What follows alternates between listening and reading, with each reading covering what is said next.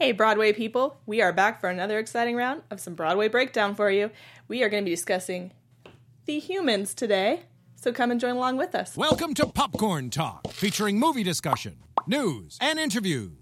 Popcorn Talk. We talk movies. On the 4th of July, 1800, This is a traditional Irish song for our Irish play today. Hi, everybody. My name is Brianna Phipps. I will be your host for tonight. You can find me everywhere at bphipps14, Twitter and Instagram, bphipps1214 Snapchat. Um, I am joined here by my lovely, lovely host today. uh, one two three Jackie B on all platforms, and um, my Snapchat is Jackie B one two three, just to make things difficult. Yeah, you know, we like to be different sometimes. um, like I said, we are discussing a. It's not an Irish Irish play, but they are Irish in the play. We're discussing The Humans today. It was the most award winning play from the Tony Awards. Straight Um, play. Straight, well, musical is what I will say. Yeah, I don't know why, but I grew up. We grew up. Not that plays are particularly like. When I don't know, the term "straight" seems weird when when you're an adult, but when I was a kid, it would be a straight play or a musical. Makes sense. Um, for the you that do not know this play very well or at all, it is basically a dysfunctional family getting together for Thanksgiving dinner at their daughter's new house with her boyfriend. Um, we'll go into it a little more, but before we do, I want to talk to you about some Broadway news in our new segments that we have. And this news is going to be brought to us by Robert Diamond and BroadwayWorld.com. Um, so first up in the platform is we have Kristin Chenoweth, Kevin McKidd, Christopher Sieber, and Jennifer Holliday leading. Um, they did a private reading of the best little whorehouse in Texas. Which, if you haven't heard the music or you haven't seen the movie, go look it up. Uh, Dolly Parton plays the role that Kristin Chenoweth did in this staged reading, and it's one of my all-time favorite movies. I think it's hilarious. Although It's- we did tell her about the. Harold and Kumar reference, and she didn't get it. yeah, I don't watch Harold and Kumar.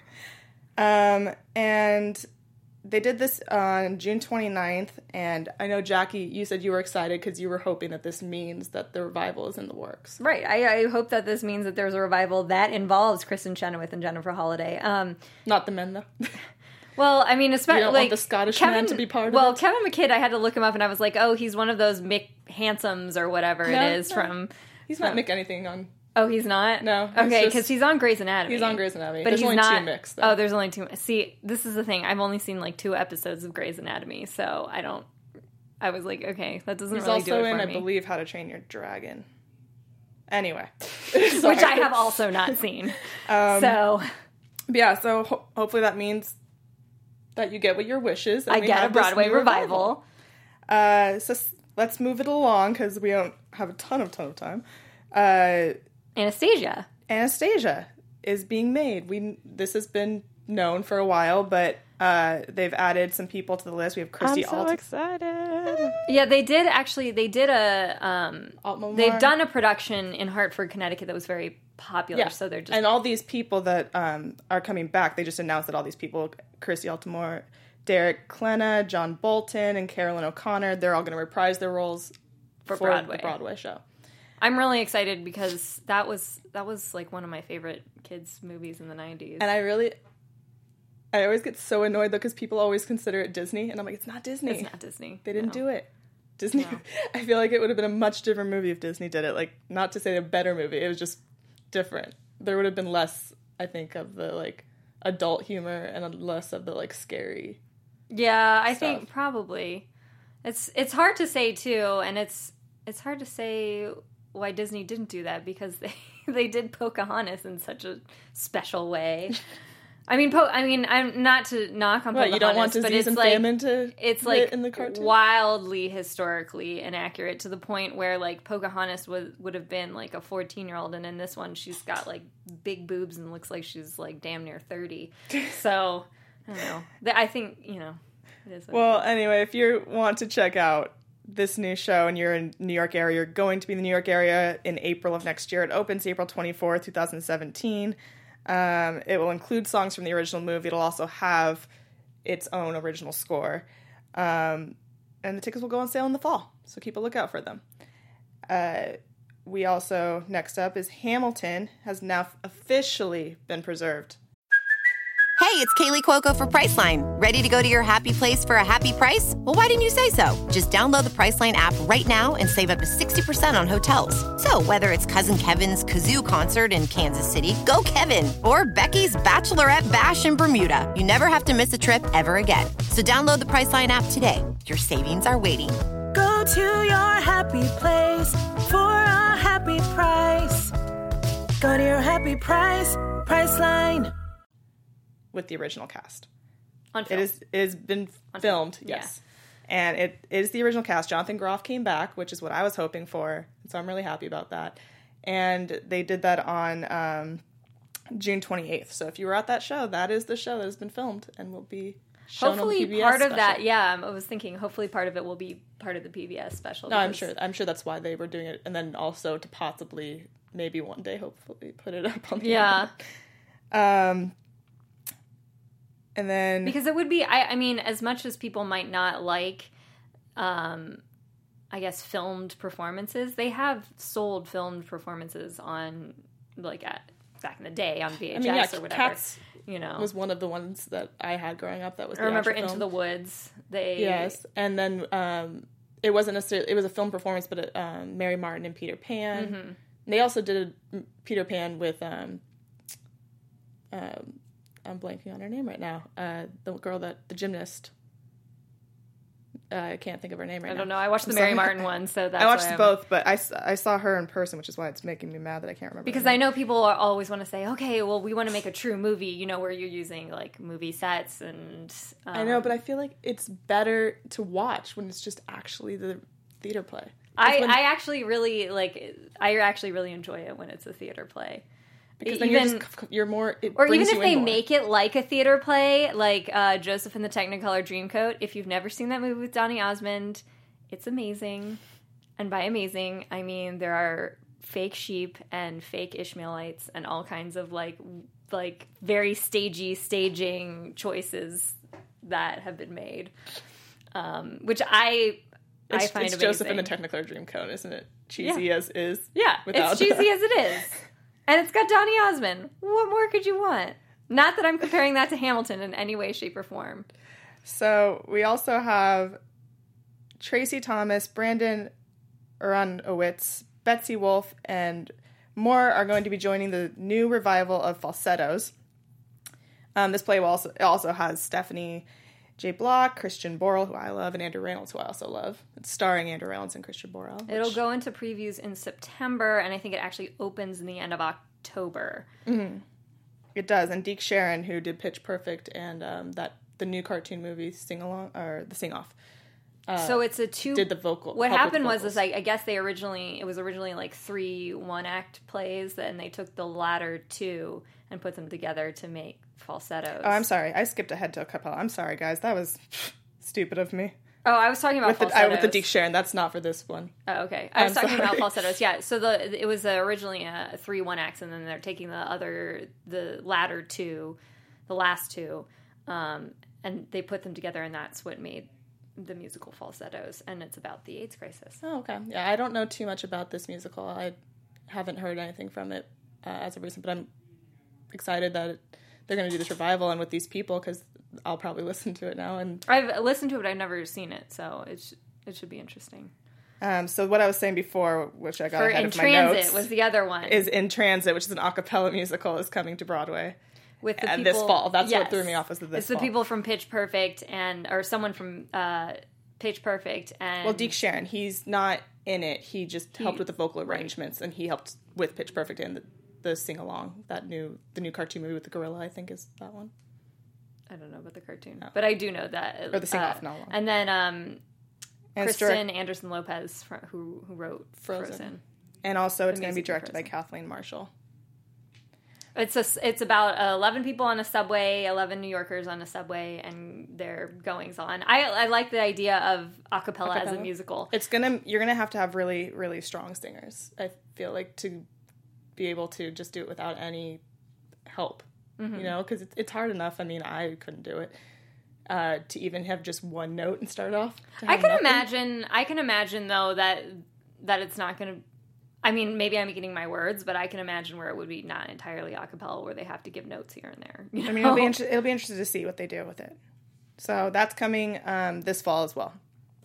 Too. Random extra note on my behalf. Uh, I saw this play last night, The Spitfire Grill. I it's a musical. Um, it's playing at the Palisades right now. Even if you don't, you're not local and you want to look up the music. I really liked the music, so I recommend checking it out.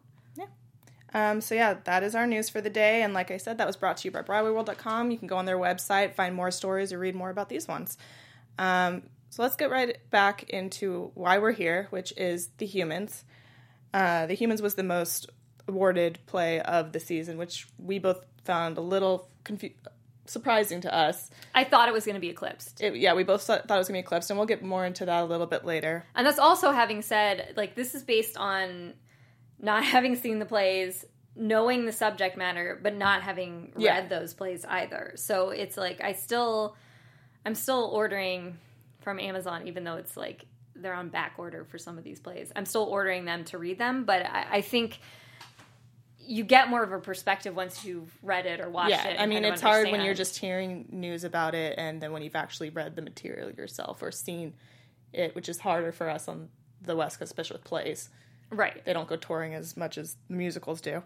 it won Best Play, it won Best Featured Actor, it won uh, Best Featured Actress, And Best Scenic Design. and then it was nominated for Lighting and Best Direction. And this um, this play is by Stephen Karam, right, um, who's known for writing dark comedies, and this definitely is a dark comedy because when you first are reading it, you think, at least I thought, you know, this is very, you know, just casual, everyday. Yeah, they have some issues. Yeah, there's like these jokes going on, but there's nothing that special until you get to the end, and then I'm like, oh, okay. and I, I don't know, maybe reading it. Um, also, this play has like continuous action that's going on. So it's if you don't know, it's a two part set. So you have you're you're in an apartment building in New York, a basement level apartment building where they they basically took two old apartments and made it a kind of a split level, Split level.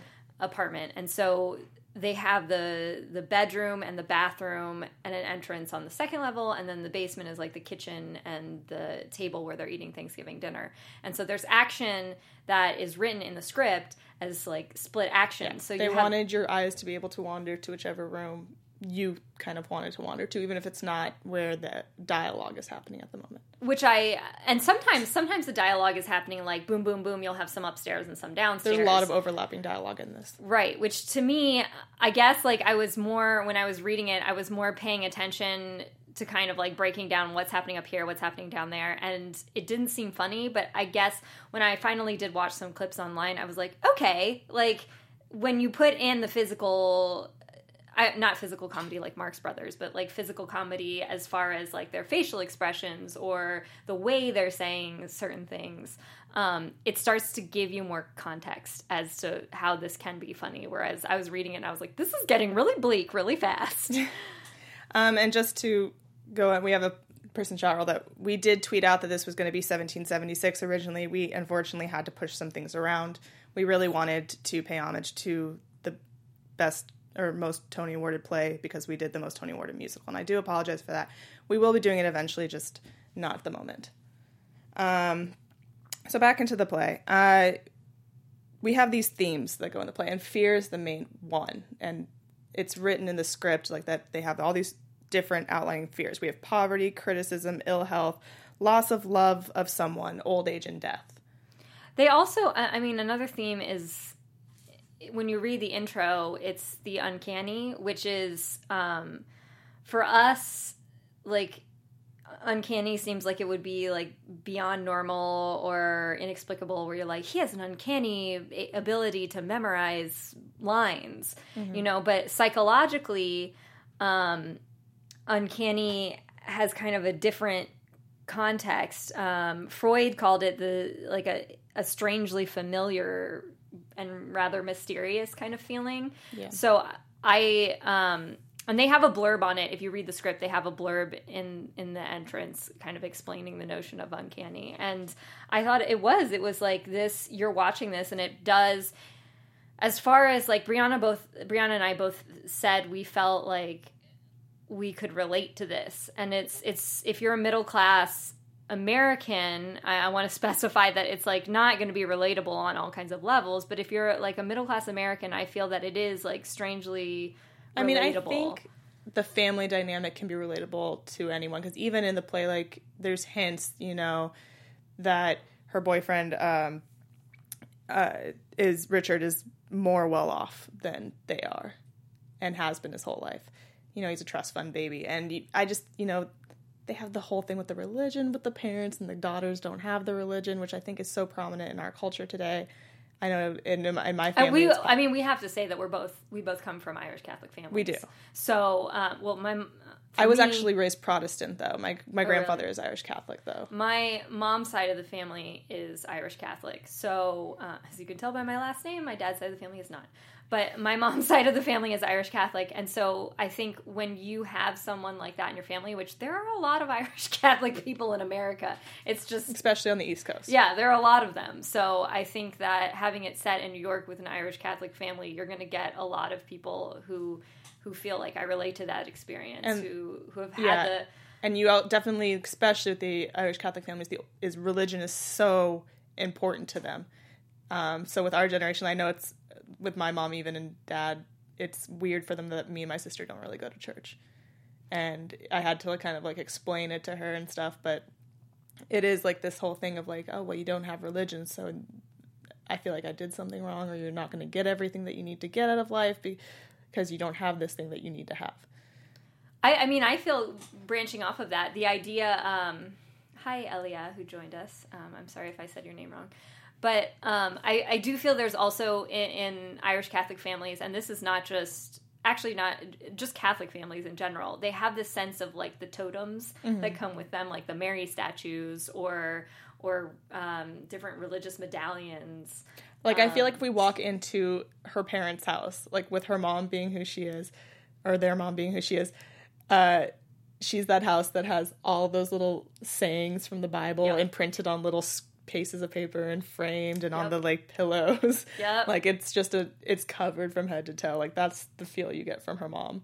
Yeah, and you can relate. I mean, I guess like people who come from those backgrounds can relate to that sense of like guilt and the sense of the parents like, well, if you put these little like Mary tchotchkes up, they'll they'll help you like spiritually somehow, and you're like, oh gosh, okay. Um, and, and like we both said, like you know, reading this playthrough, especially with these parts and stuff, it didn't seem that funny. But then when you watch, like they have a couple clips that they had filmed uh, on YouTube, that it's not, and it's not illegal clips; they're actual clips. But um, the deliverance of the lines that's what brings the comedy. And and I think some of the situations too, because like there's there's humor in in the everyday, there's humor in the mundane, and you have this situation where like the bathroom doesn't seem to flush very well, and they're all mentioning, oh, like I stank up the bathroom, you know, like things that your family member would say and would be funny. yeah, And um, there's like this whole situation where the light bulb goes out and like it turns out that the parents have brought like you know all these all these extra like provisional Care packages. yeah care package lights and and things like that and I, I'm like I, I thought the lighting was actually really interesting with reading it because when they're having a really deep conversation, the two daughters in the um, the top part, the lights go out, and then all the lights are in the bottom, and then at the end of the play, there's like a lot going on, and everyone's kind of they don't know what to do, and there's all this stuff that's being brought to the light, and every light goes out.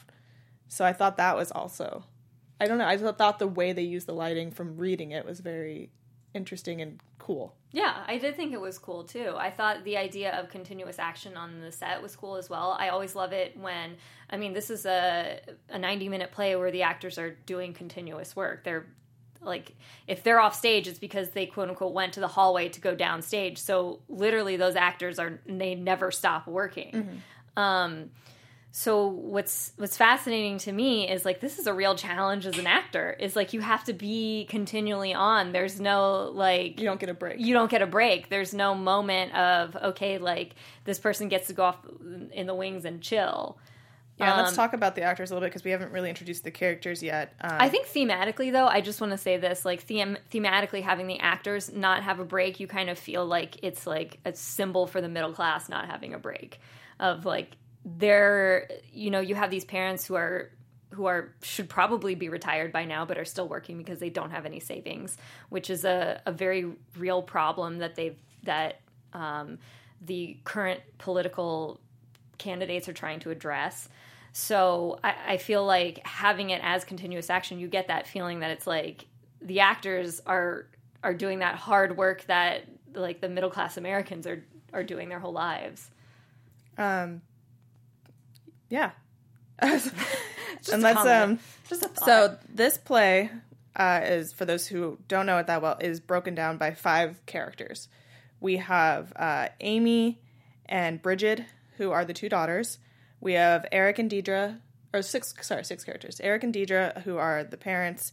Uh, we have Momo, who's The their grandma, grandmother, she's Eric's mom. who who has Alzheimer's and is in very very bad condition.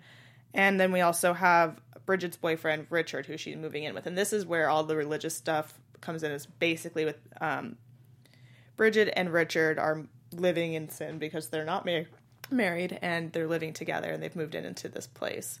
and he is much he's i He's think at 30 least 10 years older than she is Thirty-eight. yeah he's It doesn't really tell you what age she is. We just know she's graduated from college, so we can assume she's in her twenties. right it seems like he's at he's about 10 years older Yeah, I mean, they make is. constant jokes about the age difference, about how he's closer to more, cl- or could be closer to her parents' age because they're 61. and they say that he's going to get his trust fund at 40, and he's been apparently he's been going back to school for social work i think it was social work Mm-hmm. Yeah, and he wants to be a social worker. He wants to be a social worker, and then she seems to be struggling. She went to some music cons- music conservatory school, and she seems to be struggling with the job Mm-hmm. um, in that respect. And I thought um, Stephen Karam said this was semi autobiographical, as I think most writers do that. You know, uh, if you're drawing from something, you got to draw a little bit from your own Yeah. experience, even if you're not setting them in the exact place you grew up. Which uh, this family is from Pennsylvania, so is he. Um, I think y- you still have to draw the emotions from somewhere, and so it seems to me like he's making, um, he's he's got this comparison to his own life where you have people who are struggling struggling artists come from middle class families trying to make it in the big city which um, I feel like I felt like that was something I could relate to where your parents come and they're like you moved out here for this like you live in this like shitty apartment now and and I can hear the people stomping upstairs and I could relate to, and not necessarily even my parents, but like living in a place where you're trying to almost convince yourself, because that's what I feel like Bridget and Richard are doing. They're trying to convince themselves, like, oh no, this is a great place. Look Right. at all the space we have. So you're trying to convince yourself, and then people come in from the outside and are pointing out what's bad, and you're like, just stop. I'm. Tr- it's hard enough Right. that I'm living here. Just please, please let me be delusional. right exactly and there i mean she and it's like she's also saying kind of implies that she could have gotten they could have helped her out you know it's this this Which- sense that your parents are criticizing you but you're like but you didn't help me so what am i supposed to do Yeah, and it, And they are not in she's position to really her. tough on her mom though, like to a point where it's like her older sister, who you think would be the one the parents would be more on because she's a lesbian, and if the religious thing is a factor in that, then they should be against which her her entire lifestyle. But they're more hard on Bridget, and it's constantly I feel like Amy's job to go back and forth. Well, the the other the older daughter is a lawyer, so I think there's an implication there that like if you're if you're a lawyer, which like if you're in the middle class, having a doctor or a lawyer in the family is like a big deal. Mm-hmm. So it's like, well, she's a lawyer. It doesn't matter what she is. She's a lawyer. You know, Yeah. I, I get. I, I feel like that's that's the implication. And also, Stephen Karam is gay, so I don't know. So is Joe Mantello, isn't he? I think so. Yeah, and he directed this. play yeah that well. i don't know for sure but at least at, you know there's this implication that it's there's there's probably some other like um, autobiographical thing going on with that as well I just love that every character had something that they were dealing with. Like Amy had the fact that she has this uh what what is it called the cola colon it sounded like she has It was like something- some sort of something akin to crohn's disease but i can't remember what it was Yeah, Like, and i then- can't remember what it was called exactly but from the way she described it it sounded like it was something akin to crohn's Yeah. disease and this disease is basically ruining her life. Like she she's lost a relationship because of it. She's losing her job because of it. Um and so she and she's gonna have to have surgery where she'll eventually poop out of her stomach. um, uh, we have Eric, who And we're laughing, but it's like that's part of the humor I- that comes into it because I, I think like there there are I can think of many times in my own family where people say like you know something that's really morbidly true, but it's like still funny. Oh yeah, when my grandpa only way you can when my grandpa had surgery and his, his colonoscopy bag, like he would just be like, "Oh yeah, and this is where my poop is," and I'm like, "Thanks, grandpa. That's that's lovely. Can you cover that back up with the blanket now?" right? Um, but we also have uh, we have Eric, and he's dealing with you know he we know all throughout the play that there's something happening because there's constant little conversations that you're not hearing or you're hearing little parts of between him and Deidre, um, and he hasn't been sleeping, and he's being visited by this faceless woman in his dreams, and uh, then we have Deidre. and he's having trauma from being in uh, him and um, Alice, Alice, the older daughter, uh, Amy. Amy. Him and Amy. I'm sorry, I don't. I didn't write that down in my script. Uh, Eric and Amy were in New York on September 11th, and she was there for a job interview. So I think like the implication is part of this nightmare is coming from a, a September 11th nightmare where people are covered in dust and Yeah. Um, and then we have Deidre, who is dealing with. I don't want to give too much away in case people want to see it, but um, I don't know if we should give away really. The I don't want to give away too much Yeah. because I really, I, I really, I think, I hope people uh, will watch this and will be encouraged to Mm-hmm. read it or see it. And I don't want to give too much away either. Like I feel like this is one of those things where probably everybody hasn't seen it, and I would really, I would really love for people to Yeah. to figure it out. So, so I will say that she's dealing with something with her husband. I mean, that's obvious, like I said throughout the play. Um, and she's going to Weight Watchers, so she's been dealing with her weight, and it's brought up. They it she's trying, but she's she slips. You know, she's human, like the play says. Yeah. And people just are making fun of her, like, oh, well, you eat. You bought those blueberry donuts. Oh well, you know which one she wants, and I don't know if this is true of all families, but at least in my family, um, shout out to my mom who gets picked on a lot in my family. Not not not for weight, like, but she my mom does stuff and we all just pick on her even though like if any one of us did those things we wouldn't get picked on as much i don't know what it is if it's like something to do with the fact that like she she has such a good nature about it or you know moms are an easy target i don't know like i don't know what See, I feel like in my family, it's everyone gets a little bit picked on, but I feel like I'm kind of a little bit more so because I'm a little. I sometimes I just I'm a little bit dumb. I say like I say things before I think about it, and then I realize I said it wrong.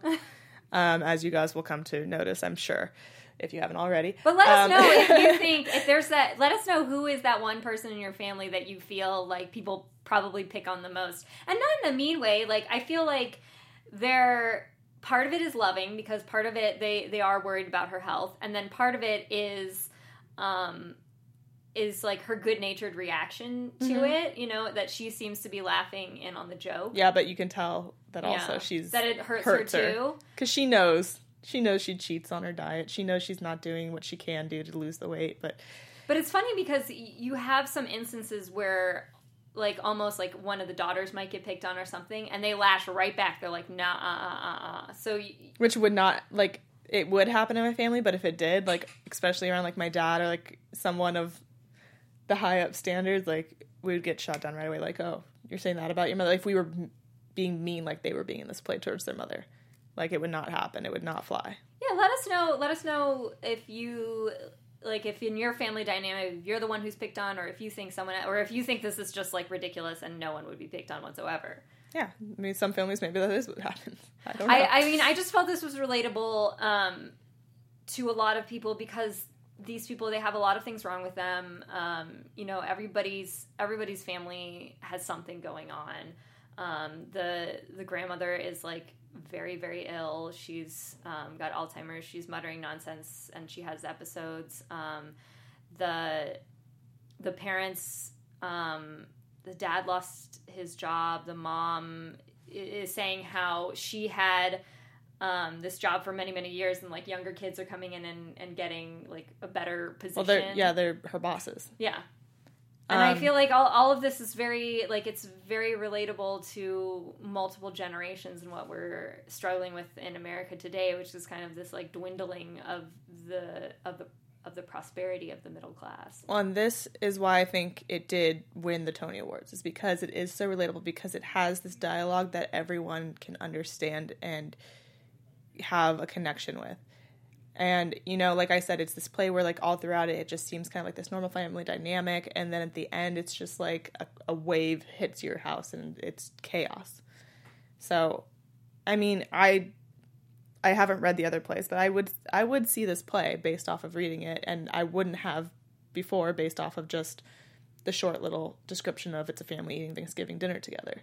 And I like, you know what else I, I like about this play is that the play is not um, August Osage County. You know, it's not like the family descends into chaos and they're like yelling and beating the crap out of each other, like, or slapping each other, not beating the crap out of each other. But like, it's, you're not like, oh my gosh, like, like, shit just got real. Like, shit is getting real throughout the whole play, but it's a very real kind of real. And I know that sounds kind of like redundant, but when you're watching it, you feel more, I think, like it could be your family because there there's no episode in there where where there's like a heightened reality or something that people couldn't like insert themselves into. There's no like And at the end of it, everyone still is trying to love each other. Yeah. they still are trying to see the best in each other, even though this chaos has ensued. Right. And it's not, and I, I mean, when we say chaos, I, again, like, I don't want to imply that there's some sort of like slapping or even like yelling or, or like, Yeah, it's just we're just we just don't want to give away the ending. So yeah, we're I don't want to give away the ending, but at the same time, it's like, it, it feels too close to home. And some I parts think- of it. Yeah, And I think that's why I think I do think that's why this play won the Tony. Although I still want to read the other plays because sometimes as a viewer, I think we do need to see plays like that that hit close to home as viewers to kind of learn about ourselves and our society. But sometimes you're just like, man, this is so close to home. I wish I could spend like an hour somewhere else. And um, and I think for me, like by the end, I'm sure people have that feeling where they're like, they're like, wow, this is so close to home, and like, or they like immediately have to pick up a phone and call someone, like their daughter or son or parents, and be like, "I love you," by the way. um, It also got nominated for a Pulitzer. I feel like we should say something. yeah, and so did uh his other play. Um, Uh, yes, the Sons of the Prophet. He is Lebanese American, or one side of his family is Lebanese American, one side is Irish American. So the Sons of the Prophet is a Lebanese American family This story, and then this one's Irish American. And I, I think it's interesting that the two that were most heavily autobiographical were nominated for a Pulitzer Prize, which I think drawing on and he's very young. Look, I mean, at least looking wise, I don't actually know. I didn't look up his actual age, but from the photos I saw of him, like, he's very young looking. So to have accomplished this much, even if he is even in his 30s or even early 40s, is a lot. Right. And I think I, I mean I think that um, when when you draw on your own experiences, people come to see that kind of truth and they appreciate it. Um, so I don't. Did you have anything else you wanted to talk about um, before we end this up? Not really, no, no. But you should come check out our next show, which is about Xanadu. Yeah, guys. Next week we'll be discussing the movie musical Xanadu. Jackie, unfortunately, will not be here with us next week. I believe No, I won't. she's out of town, but she'll be with, with us in spirit. She'll be dancing with her James headband Lott on. Jr. will be here. He's fabulous. and maybe some others. We'll see. We'll see what happens. Um, but like we said, you can buy the Human Script. Uh, it's available on Amazon, uh, Nook, and Barnes and Noble. Pretty much, probably almost any bookstore that you go to. I couldn't find one on Kindle for it, um, but it is on Nook. So if you have one of those, you can get it there. Uh, it's like eleven dollars. It's really cheap. Scripts are fairly cheap. So it, I, it's a fun script to read. It's it's relatable and it might make you want to just go to New York and see the play. It's, if it is it still on? Actually, I don't actually know. I don't actually know, guys, if it's still I'm running. But if it's not still running, if it does a, anything, or if you see it come to a local theater, I think it's worth going to see. I could definitely see because of the because of the kind of like everyday manness, everyday personness going on in this play. I could definitely see it being big in a couple years in like community theaters where um where a big hit in community theaters if they can get the rights to it. Yeah, so if it comes to your town, I definitely would go check it out. You know, it's it's worth um, the ticket fee. I think, which probably, especially for community theater, would be very low, um, and it's definitely worth reading. And let us know. Let us know if you're interested in other plays to hear us talk about. Tweet at us, um, message us in the comments. Let us know. Yeah, because it's, it's definitely going to be very much easier for us to talk about musicals and stuff. Like those are, I think, easier to pop up and easier to just like think about. Um, so we love reading plays. So if you know of one that maybe we haven't heard of, even let us know because we would love to read it. Maybe it'll appear on our show. So, um, like I said, we will be back next week. I'll be here discussing Xanadu. I'll have some special guests with us. James Lott Jr. will be one of them, um, if not the only one. And, um, and you can always find me, bfibs14, on Twitter and Instagram, bfibs1214 Snapchat. And Jackie, where can they find you? I am 123 Jackie B, Twitter, Instagram. My website's 123jackieb.com. And then uh, Snapchat, I'm Jackie B123, just to be difficult. All right, guys, come join us next week, or we'll be talking, as we said again, Xanadu. And come join us every Sunday. And have a good rest of your week. Happy 4th of July.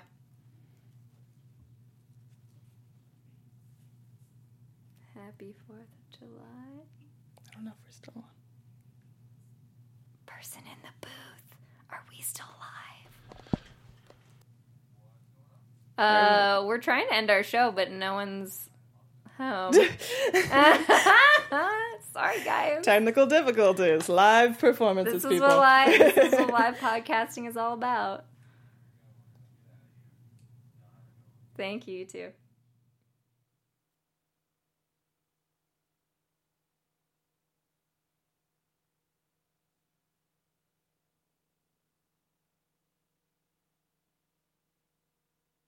Kevin Undergaro, Phil Svitek, and the entire Popcorn Talk Network. We would like to thank you for tuning in. For questions or comments, be sure to visit popcorntalk.com. I'm Sir Richard Wentworth, and this has been a presentation of the Popcorn Talk Network. The views expressed herein are those of the hosts only and do not necessarily reflect the views of the Popcorn Talk Network or its owners or principals.